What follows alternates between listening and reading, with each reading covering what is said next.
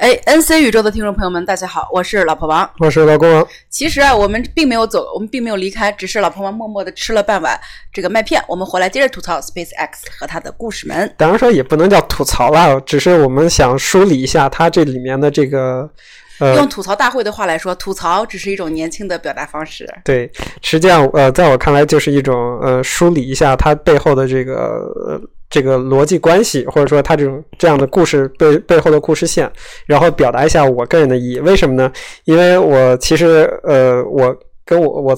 就什么怎么讲，就是我交谈过是很多人吧。这话我 就就和我交谈的交谈过很多人，就是和我交谈的很多人，就是比如说十有八九对 SpaceX 就是相当于是有非常强的这种仰慕之情、仰慕之情和赞许之情，就觉得他是时代的这种领导者。他是一个创造创造历史的人。当然说了，这个东西主要从朋友圈的这种狂狂狂躁狂喜就能看出来的。对，当然当然说，实际上怎么讲呢？呃，这个东西啊，真的是呃，各领风骚十几年，包括从最开始，当然说。当然说是是是我年年龄限制，可能更早还有更更多的这种所谓的，说的好，你就十几岁似的，就是首富了。比如说从早早期的这种比尔盖茨这种微软开始，微软是一代，比尔盖茨是一代，然后之后是所谓的这个乔布斯。引领了一代，然后呢，可能中间有有所谓的巴菲特，巴菲特就是另外一一波子。突然觉得好跳痛啊！你谈科技大佬，对，然后突然来个投资大佬，什么个鬼？对，就是说，我就说这种这种时代的这种，至少就就是普通人所仰慕的这这种所谓的这个时代偶像，时代偶像。然后包括这这个扎扎克伯格，扎扎扎扎克伯格是一代，然后包括现在的这个这个马斯克，实际上，呃，你说的好像马斯克比扎克伯格年轻多少对，我的意思就是说，呃，马斯克只不过是引领了这么样一个时代的这种呃潮流也好，或者舆论潮流，或者说是这种观点潮流，当然说也可能是商业潮流。当然说，呃，我觉得。只不过就是说他只是一个这个所谓的这种商业潮流这样一个这样一个 figure 或者这样的一个偶像而已，所以呢，我是想想能梳理一下他为什么能成为偶像，而且呢，他这里面背后的这个意义是什么？当然说这个东西完全是出于我个人的观点了，嗯，哦，也不会妨碍大部分人对他的这种崇拜也好，对他的这种赞许，对他的这种赞，对，所以大概是这样，就纯属个人观点，是这样子。呃，我们今天要讲什么呢？我们今天是要讲 Starlink，你你先讲讲你你你看你亲眼看到 Starlink 是是个什么样的感觉？就是我们先说一下，就是是个什么契机吧？看到 Starlink 这个事情，因为我们又就是所谓的星链计划。哎，星链计划，因为就是坦率来讲的，其实我们虽然在呃网上看到很多 Starlink 的就是星链的这个新闻，但是我们并没有去追它。就并没有说是，我其实是关注了一些，所以当我亲眼看到的时候，我没有很大的。不不不，我说这个追的意思是什么？就做一个天，比如说做一个天天文爱好者，然后比如说这个时候说啊，这个嗯，你下一步可能什么时候要开始有这个一些呃，比如说嗯，怎么讲流星雨？就随便说啊，比如说流星雨。或者是说火星下面可能是跟月亮会是成一个什么样角度？对，什么什么，或者是金星怎么怎么样？这个新闻我们隔三差五就会看到。就是我的意思说，你作为一个天文爱好者，当你看到这样的新闻的时候，你会端着你的望远镜到一个四野无人之处，对吧？月黑风高之时。你就会驻手去专门去观望它，就这个叫追它嘛。就是我们只是说，你恰巧说好，说说对了这一点。月黑风高的时候是正适合这个观测这星光的时候，因为没有月亮的影响，风高呢就也没有野菜的影响。你这话说的就好像我不是一个以为以为天文小小迷妹一样。不是，我以为大家讲月黑风高是日月高风高时吧，这个后边的这个这个话都不太好嘛。你继续。对，你你观测你不在月黑风高之时，你还怎么着？啊，你继续，你继续。等着大天狗吃月亮呢。继续，继续。就是，呃，所以呢，其实对于我们来说的话，就是真的就好像就是峰回路转，就突然就看到他的这种感觉。就是我们有一天出去遛弯，不不不，所以我我我我只想表达这么一个情感，就好像你去一个城市去玩，但是呢，你去之前没有做很多的攻略，对，就好像比如说你你在你在杭州，然后从某个地铁站一出来，哎，我怎么看到西湖了？就这种感觉，对吧？就对于我们来说，当时是完全是这么一个一个一个契机，知道西湖的存在，但是我们并没有计划到，说，哎，我往前走两两个街区，往右拐，往前拐。就能看到西湖，对吧？不是这么一个账，就相当于这是一个背景背景补充嘛。那我们当时是什么呢？其实是主要是，嗯，因为这个这个新冠之后啊，这个老公王和老婆王，我们也比较怕死啊。作为一个怕死优秀的怕死年轻人，我们白天呢也不太敢出去转，嗯，我们一般只只敢晚上夜黑风高的时候 出去转。当然我没有，我们只是出去转而已，没有干别的事情，没有没有去没有去再进一步干一些什么登登登堂入室的事情。然后呢？因为我们家旁边就是呃，算是一块有一小块比较开阔的地地带，就是因为就是德国这种地方嘛，它也不像国内哈，你都是高楼大厦，就是在德国这边一个居民楼六七层就算是高高高楼了，对吧？你大部分的居民楼也就是五六层，就这么个账。然后呢，因为我们家就是往南边再走一点，有不能算是很大的一片空地吧，但是还是有会有一些空地的存在的。嗯，因为对于我对对于我来说的话，就是我们虽然会看星星，因为因为对于德国来说的话，就是因为你光污城市的光污染比较少。所以，但其实也很严重。对，就是相对来说，城市的光污染比较少，就是你出门就能看见星星，这不是一个让人值得惊讶的事情。所以你正常情况也不会驻足观看，对吗？因为它它星链不是说像流星雨一样，一个一个一个的火流星唰唰从你头头头上飞过，你那么容易就能看到它，也不是，对吗？你需要观观测观测才能看到它。所以那当时是一个什么情况呢？主要还是有一个这个超新星爆发的这么一个故事作为一个铺垫。就我们实际上是想看看那个所谓的猎户座的那个深秀四，深秀四，深秀四就是深秀四，就是它的那个呃胳膊，相当于就是如果是你面对它的话，相当于胳膊肘上面的，就就是就是就是就是就是手嘛，就是上面的，不叫胳膊肘，因为它就是实际上是两个嘛，实际上是胳膊肘上的。我我我我我我不知道怎么区分，因为它上面就两颗星，你到底算它算手呢，还是算算肘？就好像对于猪来说，你算猪蹄呢，还是算猪肘呢？好好好，啊，就这么个意思啊。所以就是对于我来说的话，就是我一直是观，我一直在观测这个，我不能叫观测，就是做，因为只是用留意，用留意，用我的这个肉眼，用裸眼去看这个星星，这个呃深锈四。所以因为深锈四，它就是你真的是眼睛可以看到它。就是从从今年年初开始到现在是越来越红，越来越亮，就是越来越大。就是这个你是不可否认的一件事情，对吗？所以呢，那对于我们来说就是一个习惯了，而且正好就是我们家出去他的这么一个视角，就是。呃，空空域的这么一个视角，正好是可以非常方便的，就是看到星球四，呃，星球四你也不需要仰望啊，或者怎么样，对吧？因为它星球四的这个时候，它就是相当于就是说比你的地平线稍微高，因为我们北半球纬度比较高一点嘛，那它相当于比地平线稍微高一点，然后呢，在你的西西方就这么一个一个。对我我稍微打一个岔，就是这个所谓的这个猎户座呀，什么这个，其实是在在。就是在北半球啊，是非常常见，就是非常肉眼、非常容易就能看到的星，呃，这个星座本身就很高，它星能非常高，而且呢，它呢最标志性的，因为我我经常能看到，把它管它叫老老朋友嘛，它最标志的是实际上是这个猎户座，它的这个腰带上面有三颗星，非常亮，这个就是我们古人可以呃管它叫呃福禄寿三颗星，这个是是非常能够清清楚看到的。大概是这样的一个背景。然后呢，就是上面还两两个手，或者是两个肘，哈，我也不知道你到底算什么。下面两个脚，相当于就这么一个。但是如果说就是当你这个，嗯，就是视野比较好的时候，其实你即便是裸眼，你都能看到，相当于它腰带下面是有一串星的。嗯，就是你就是呃是就是怎么讲，就是光污染比较少的这个时候，还是很明显。所以猎户座还是一个很容易观测的星，而且它旁边其实它旁边就是那个黄道十二宫了，嗯，你就能够看到就黄道十二宫上面的这些星星了。就是呃，anyway 了，就是不这不是重点。所以呢，那天其实就是带着这么一个要观测要见证，对吧？可能是十万年之后它才会爆发了这么一个这个这个怎么讲？超新星，超新星。嗯，当然说呃让你失望了，它十万年之后才爆发呢。就算它爆发了，那还我还要再等四百年。对，我才能看到，所以我也是永远看不到了。Anyway，这不是重点。所以呢，相当于就是说，我们当时就是有这么一个嗯，观测星星的这么一个意念在的。因为如果你没有这个意念，你也不会往天上去看。那当时看了看着之后的时候呢，就是在天上，就是你在穹顶位置了，就是比这个比这个呃。猎户座的这个纬度，就是天的，就从天球的这个纬度来说要更高的，相当于是我的正穹顶的这个位置是有亮光在过在过去的。因为你正常来讲的话，我们会认为这是飞机，对吗？因为它的这个速度，你正常来说，我们肯定就是不会认为是飞机。但是呢，不对头，因为现在是是在新冠期间，飞机很少，飞机是很少的。嗯，而且它一般飞机的话，它会闪灯，但是它这是一个持续的亮的灯。你这个就这个就完全是取决于你你的这个飞机的高度了。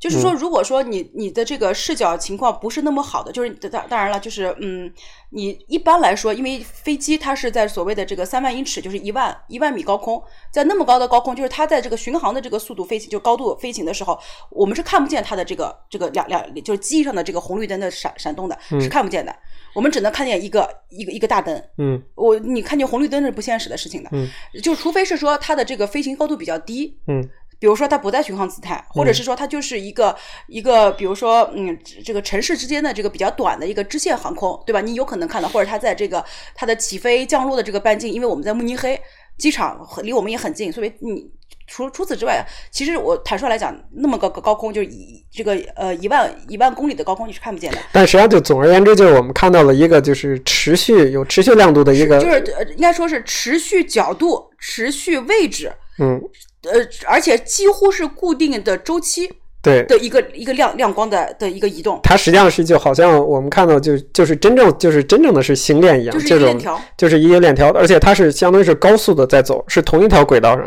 因为呃，而且它实际上是它有两条轨道，实际上是它有两列，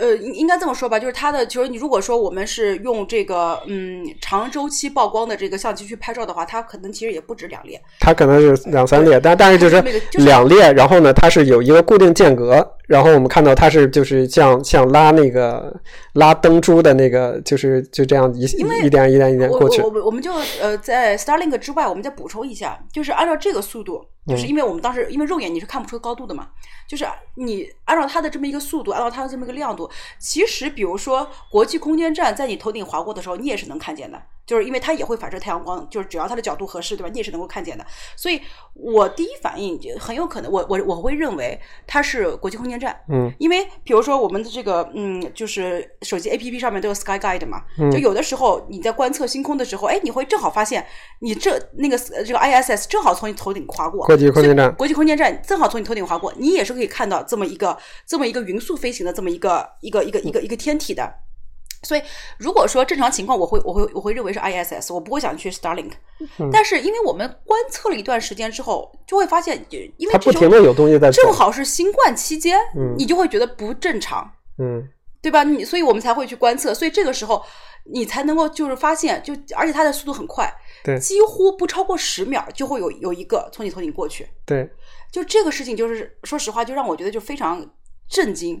嗯就是第一反应是震惊，第二反应就是恐惧，嗯，这这是我当时非常你恐惧在什么地方呢？呃，就这么说吧，呃，比如说这个克拉克的有一个这个嗯，这个这个科幻作品科幻小说作家克拉克，嗯叫《日暮》，哎，这是克拉克的吧？不是，对，克拉克的。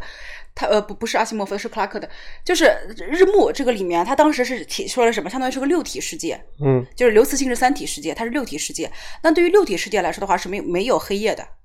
就是你你你总总有个太阳在天上飞哈。那所以对于他们来说的话是没有见过星星的。嗯然后呢，所以他们是日暮，就是说，其实日暮不是说，就好像这个《三体》《三体》的这个世界里面所描绘的，说啊，我突然进入一个极度的寒冷，然后所有人啪死完。就是你是发现了一个你从来没有见过的东西不，，对对，我我想我想把把它和这个《三体》做一个简单对比，因为大家现在嗯脑子里面直接反应的，因为很多人我估计啊，在国内看过《三体》的人，应该会比看过《日暮》的人要多。嗯因为虽然日暮很出名，但是《三体》可能会更 popular 对于大众来说的话，那。所以大大家可能直观印象就是说，哎，你如果六个太阳都没有的话，那是不是就是说这个世界就会这个这个文明就会瓦解？因为你的你的这个嗯，你的自然环境就不再适合人类进行一个生存，对吧？他会有这么一个想想。但其实，在这个故事设定里面并不是如此，而是说人们第一次看到了星星。嗯第一次看到了星星，就是这种。当然了，它因为还有宗教的成成分，因为它还有什么星星星派，然后认为你你你你你看到了星星，就是因为在日暮发生之前，它就有比如说科学家就推算出来有星星的存在，就是 anyway 就这样的一些一些设定。所以对于他们来说，第一次我没有没有没有阳光，我看到的纯是天上的漫天的繁星，这种恐惧感是很强的。就说你看到星链，实际上是感觉是跟你第一次看到嗯满天的繁星是有同样的恐惧感，是这种感觉吗？嗯，对，就是对对也不完全对。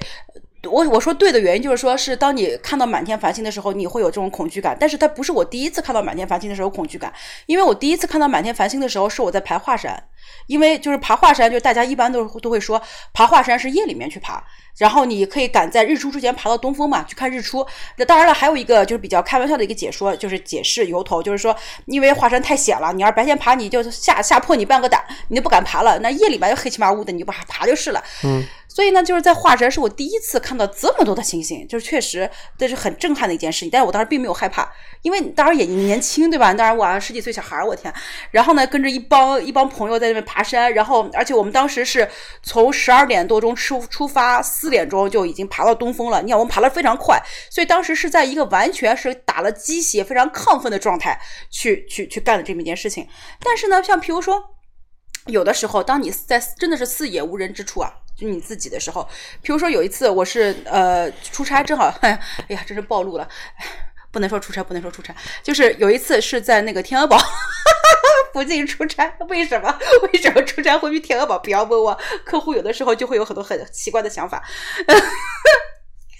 所以呢，当时我在酒店里面，我就是醒了之后嘛，我就开始就是所谓的晨跑嘛。当时当时还是天很黑。才五点多钟，然后我跑的时候，因为真的是没有人，而且都没有灯，你就能看见满天的繁星，哇，那真的是很可怕的一件事情。就是你就会有种感觉说，啊，天哪，是不是会有个外星人随时会把我抓走？就是就是那种，就是你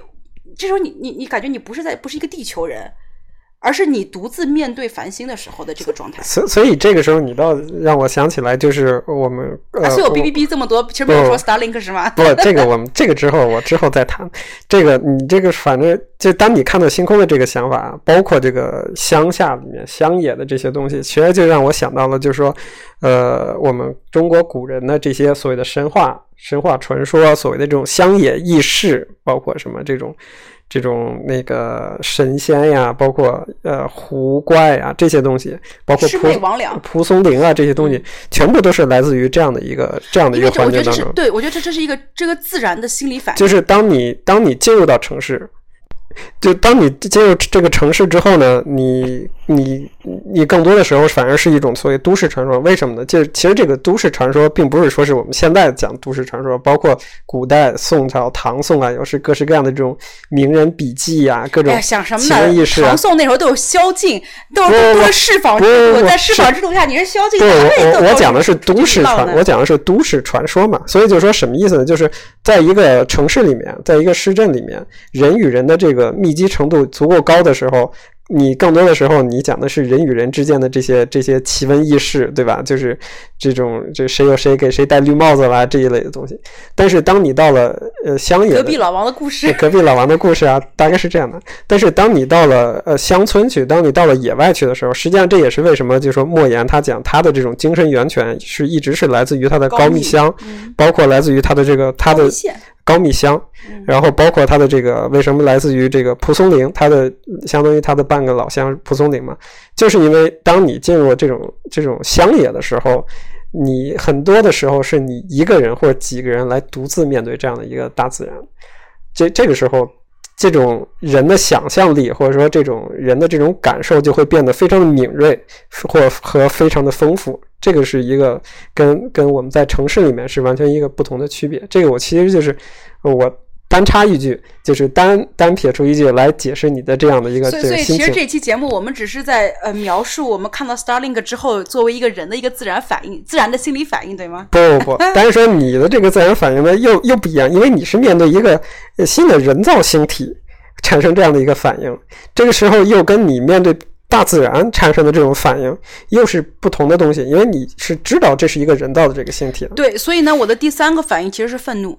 我是实际上是更多是愤怒的。我为什么讲这个愤怒这个事情呢？就是说，我们先讲一讲这个 Starlink，就是所谓的星链计划，包括所谓它这个呃所谓的六 G 啊这个东西，呃，它的一个。计划蓝图是什么东西？我们可以让华为的人来来吐吐槽一下技术上面，他们一直想想理解你到底怎么样解决你的接收端的成本问题呢？这个你到底怎么样解解决你的这个两两个点在跑的，就是经线和纬线两个点在跑的时候，你所造成的这个传输的实质问题呢？所以，所以这里面有很多问题。为什么叫很多的问题呢？呃。因为就是说，所以就是就就是因为这个东西，我对马斯克这个人本身，我有有很大的成见。不是我这样吧，我们先对六 G 这个东西不说啊，我们就先说这个星链本身，为什么我们会感到愤怒这件事情？我为什么很感到愤怒？我感到愤怒是相当于我出于出出于一个就是我现阶段还是一个所谓的科科技工作者、科学工作者。实际上，嗯，当然说是因为我们讲，呃，人类观测星空的是。呃，我从某种意义上来说，是人类或者说西方科技，其实也包含东方科技，因为我们东方也在观观测星空，我们观测世界上最全的包星星象记录啊，或者这些东西。但实际上，人类观测星空是。呃，怎么讲呢？是西方科技或者西方现代科技的一个原动力，而且现代还是它的原动力。就是这个，我们解我们解释一下，这个就要从之前发现这个望远镜开始来来解释一下这个事对，比如说伽利略，呃，其实伽利略是因为之前是这个一直是地心说，对，然后日心说呢，哥白尼他们一直是被这个教会所所谓的迫害，对，然后之后，但是为什么一直到伽利略把把这个日心说一下子就给站住了脚跟呢？就是因为这个，呃，天文望远镜的这么一个发现，其其实就是伽利略，呃。创造了就是人类的我们讲这个科学史上的第一台这个天文望远镜，包括这个就进入了实验科学阶段。呃对，开普勒叫实验物理，就是人类进入了实实验人人人人类进入了，其实这也是一方面。当然，伽利略为什么认为就是被大部分科学家或者物理学家认为是一个呃在科学上面是一个巨擘或者鼻祖呢？就是因为他实际上是开创了这个所谓的这种实验实验物理。当然说是包括他在比萨斜塔上往下丢这个球和羽毛这个东西。相当于就是人类进入，只有人类真正进入科学时代了。当然说这个其实呃不完全是这样。为什么就说观测宇宙和观测外太外太空对人类这么重要呢？就是因为它的尺度是我们在日常生活中是没有办法接触到的，包括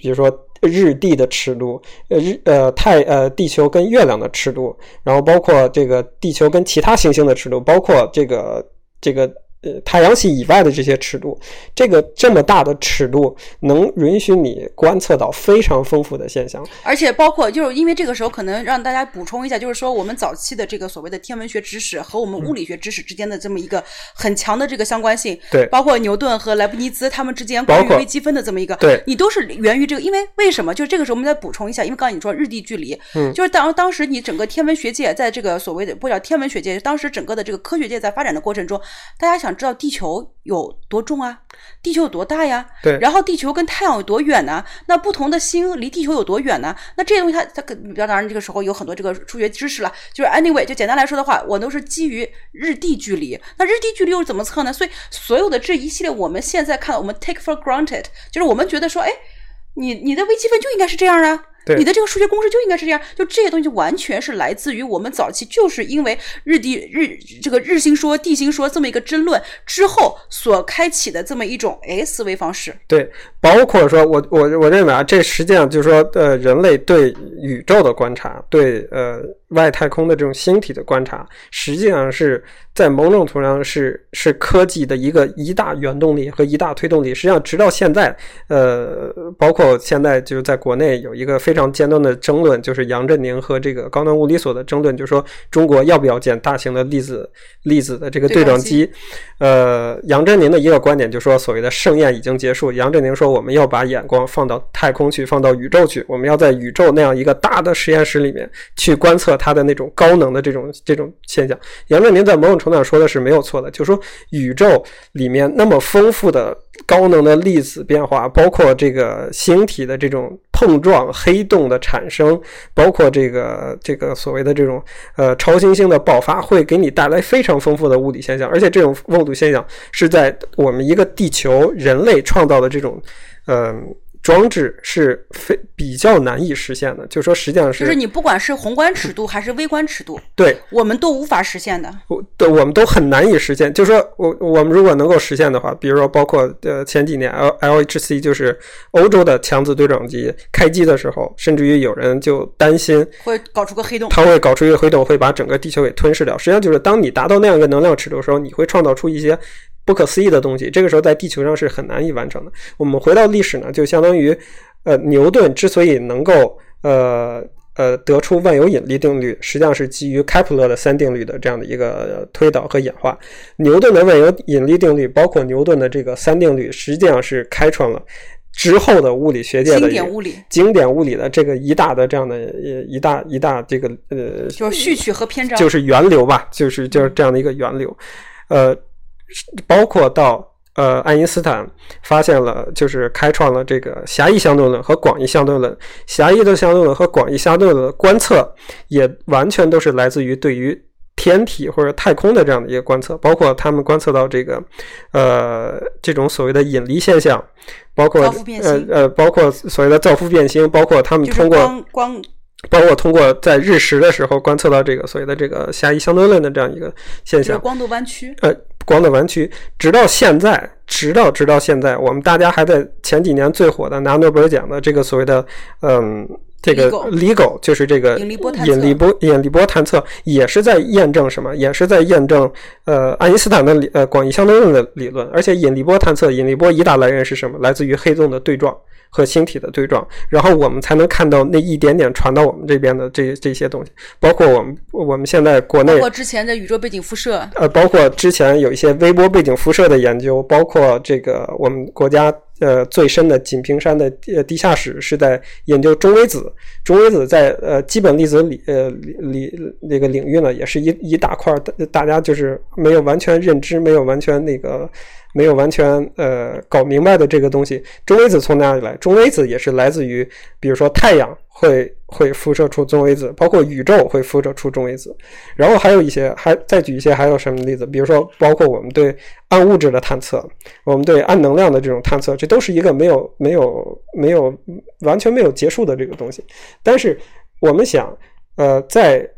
呃有人类有航天技术，在人类有这个时候，可能因为很多听众朋友可能对暗物质、暗能量也不是特别特别特别理解。嗯，暗物质、暗能量其实就就就目前的科学来来看的话，占人类其实是占了百占宇宙的百分之百分之七十了，将近百分之七十到七十五了。实际上，呃我们在看，我们讲这样的，就是在人类有能力发射地外星体、卫星，呃，和这些这些这个，比如说呃卫星探测器，包括这个哈勃望远镜，哈勃望远镜这些，我们在有能力所谓的地外观测技术，在有能力有这样地外观测技术的时候，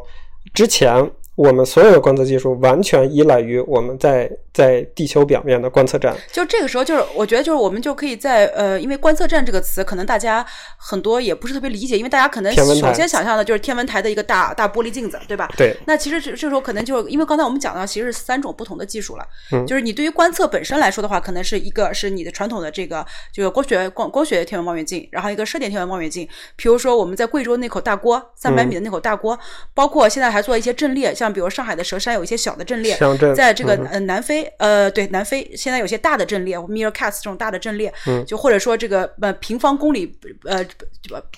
呃平方公里阵列。fast 啊呃那发个不不不不，fast 是是中国的那个，就是那个呃啊，fast fast 是是中国的那个贵州的那个贵州的那个锅它那个是相当于就是就是 Meerkat 是早期的，就是说比嗯较小的平方公里阵，呃就是小的阵列。然后刚才我说那个是大的平方公里阵列，是更大的一个一个规模体量。然后包括在智利啊各种，就对吧？就是我们希望能够在呃那种。那种，比如说水蒸气比较少，然后对于这种呃光学的光探测学探测，就是和实际上射电也会受到影响。对，都会受到影响，就是因为刚才我说的那几个都是射电嘛，对就是我需要这个这个，比如说比较干燥，我对于这种嗯、这种粒子的这种嗯哎这种干干扰会比较少一点。那除了这两个之外，像你刚才讲的是另外一一个一个系列了，就是说我的我不是说我单纯的这种射电望远镜的的的的的，就是我不是为了成像，嗯我不是为了一个对于星空进行一个成像，而是说我为了作为一个粒子探测，我我 LIGO 也好，还是说我的这个。中微中中微子中微子也好，我是作为一个高空粒子、高能粒子的一种探测技术。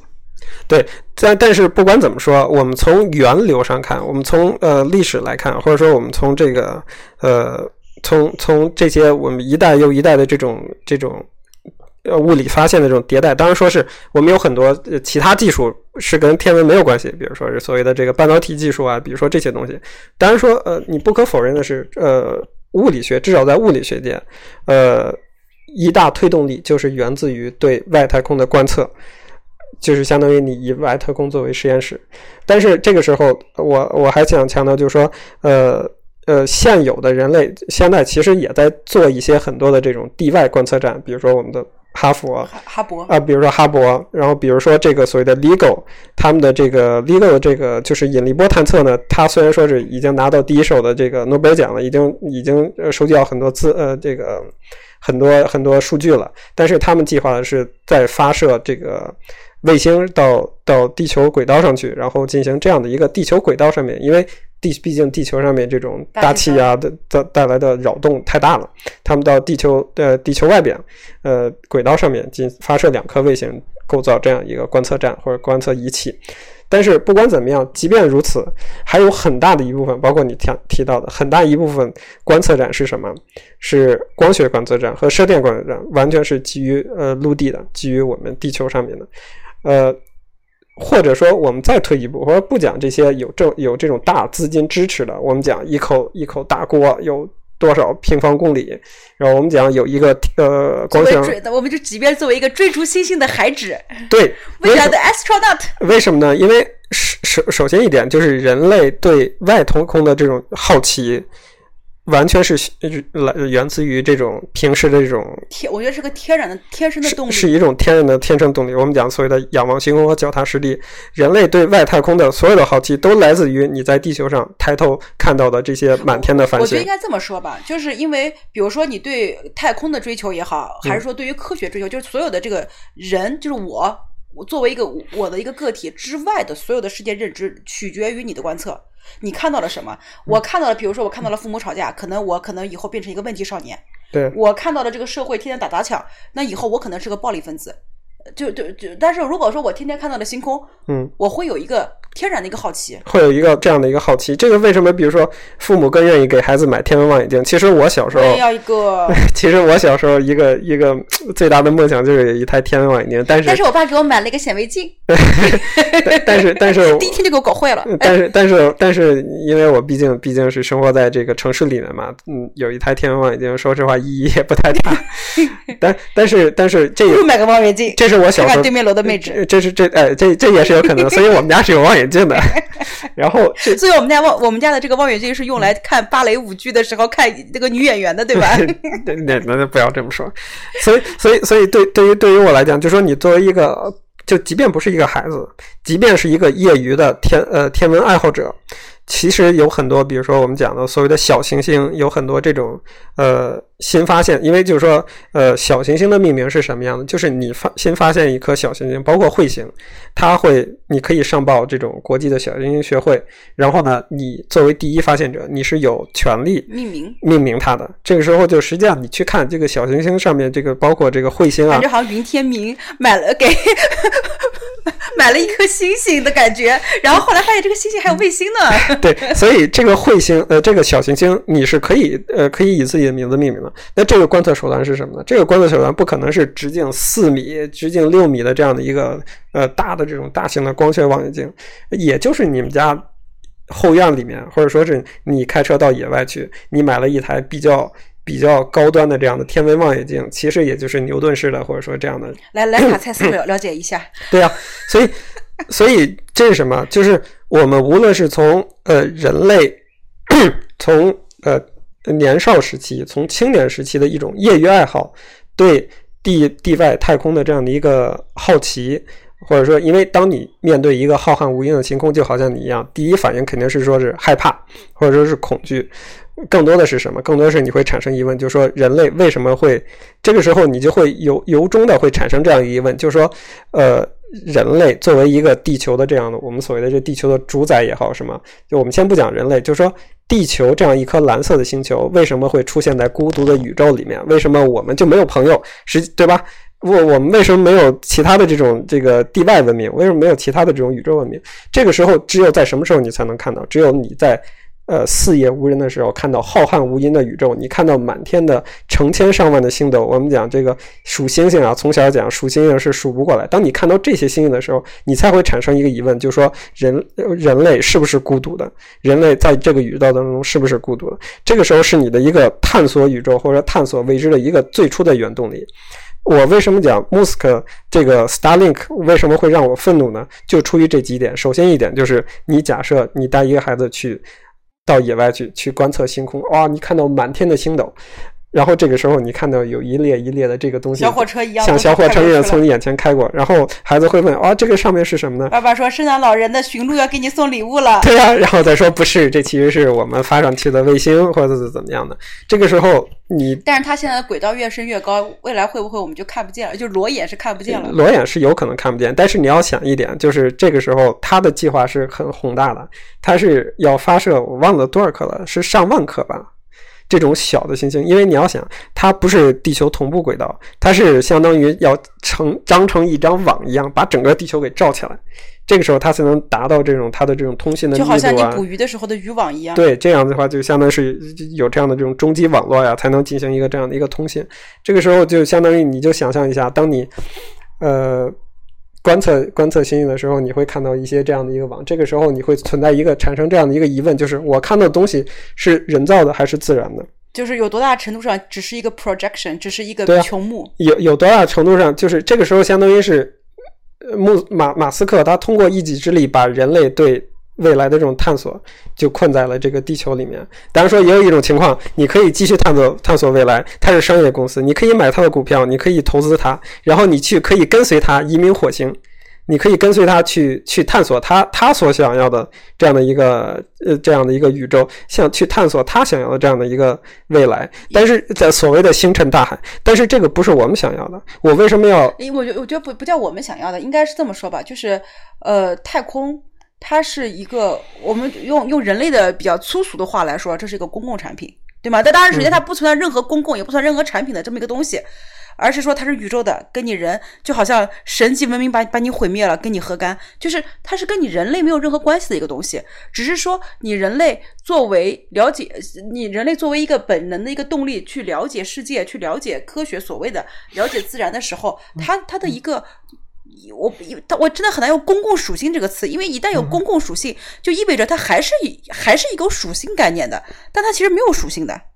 对，这这这个我们先，这是一方面，我我还没有讲完，就是说，这是比如说我们讲这是从呃你的年少时期和青青年时期，就当你进入到专业领域的时候，呃这个时候地球上面的光至少光学网光学网就可以歇业了，就基本上是歇业了，因为实际上我们看到很多照片，就是呃这个。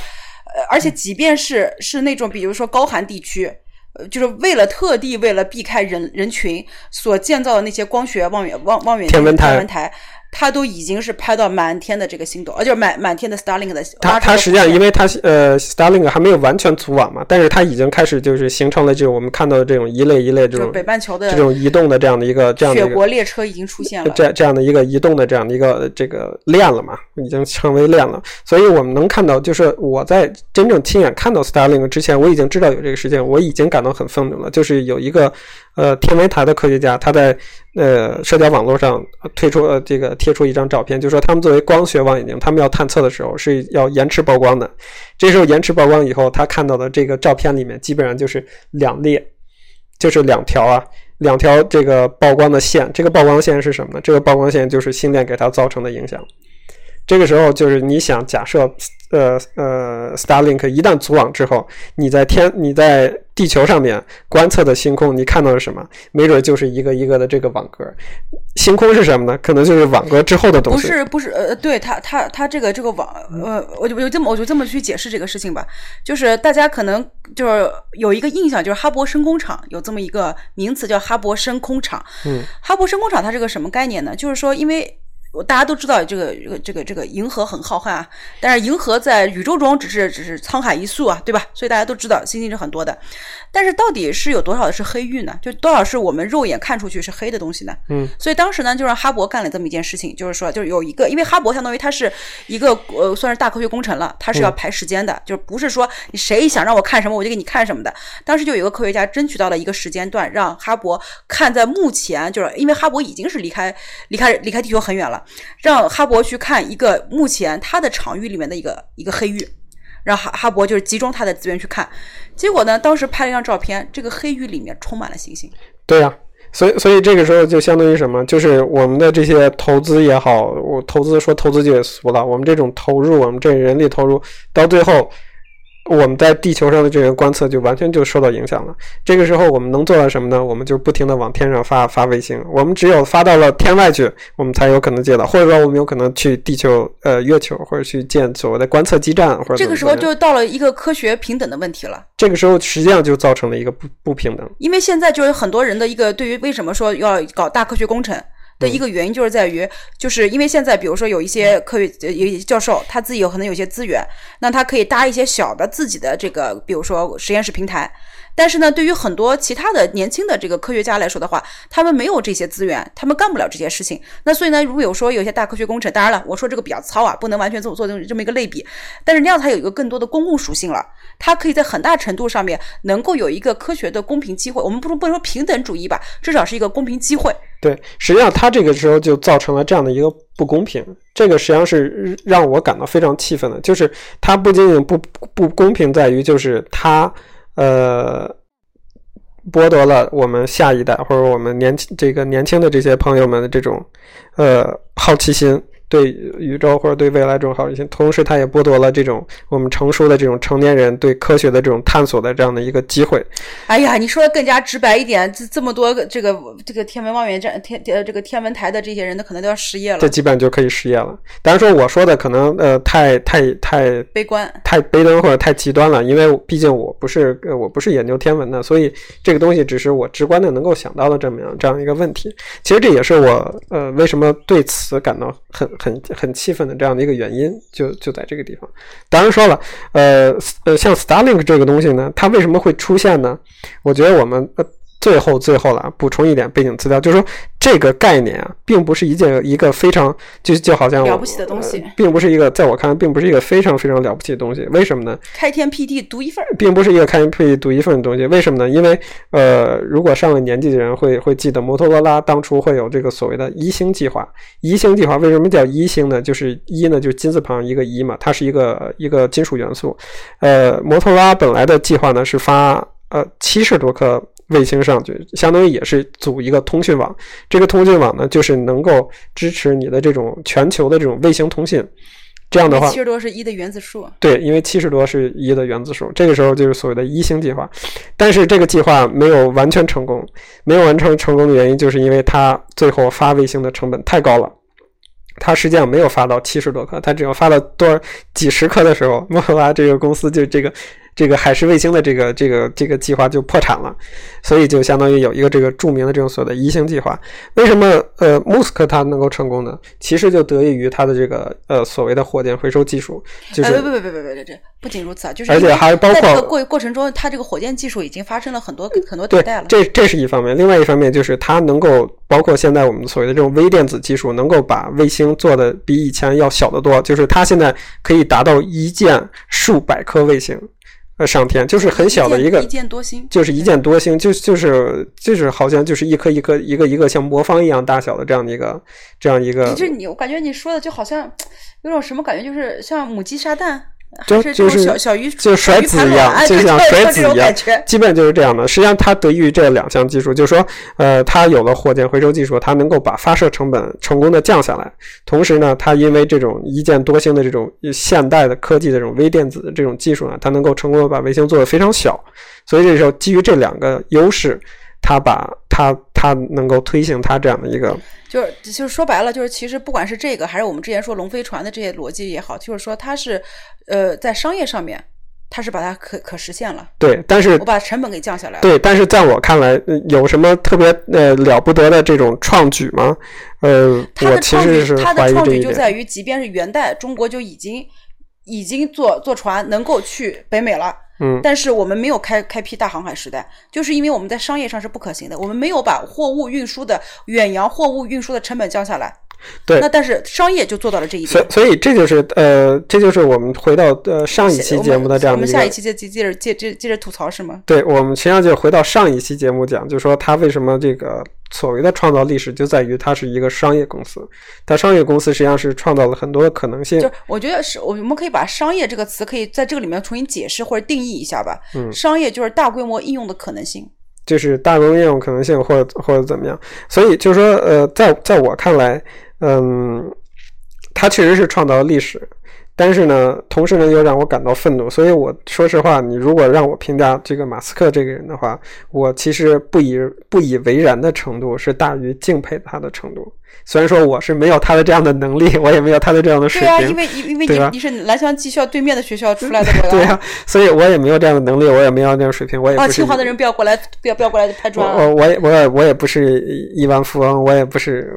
说实话，我也不是像他那样非常有有很强的理想。这个理想我们其实可以留呀，我们都没那么大的精力，要我让我们别说管那么大个那么大个业务了，我靠，就比如说别说那么多东西，就特斯拉一点小东西，比如说特斯拉特斯拉电池，比如说特斯拉电池电特斯拉电池里面一个一个简单的基本研发都能把我们搞死了。对，你觉得我们还能干掉他那个事儿吗？干不了，我们是干不了的，命吧？对，但是实际上我我我们作为一个普通人，这个幸亏啊，他还没有剥夺我说说闲话的这个这个能力，对吧？我我老接口给你控制了，我我还是我还是可以，我还可以。对他说点闲话了。以后以后我们都是一个超级超级计算机里面的一个一个原子元元元器件，好吗？嗯，好吧，我们这期先到这吧，我们下一期继续聊。嗯，好，这期先这样，大家再见。嗯。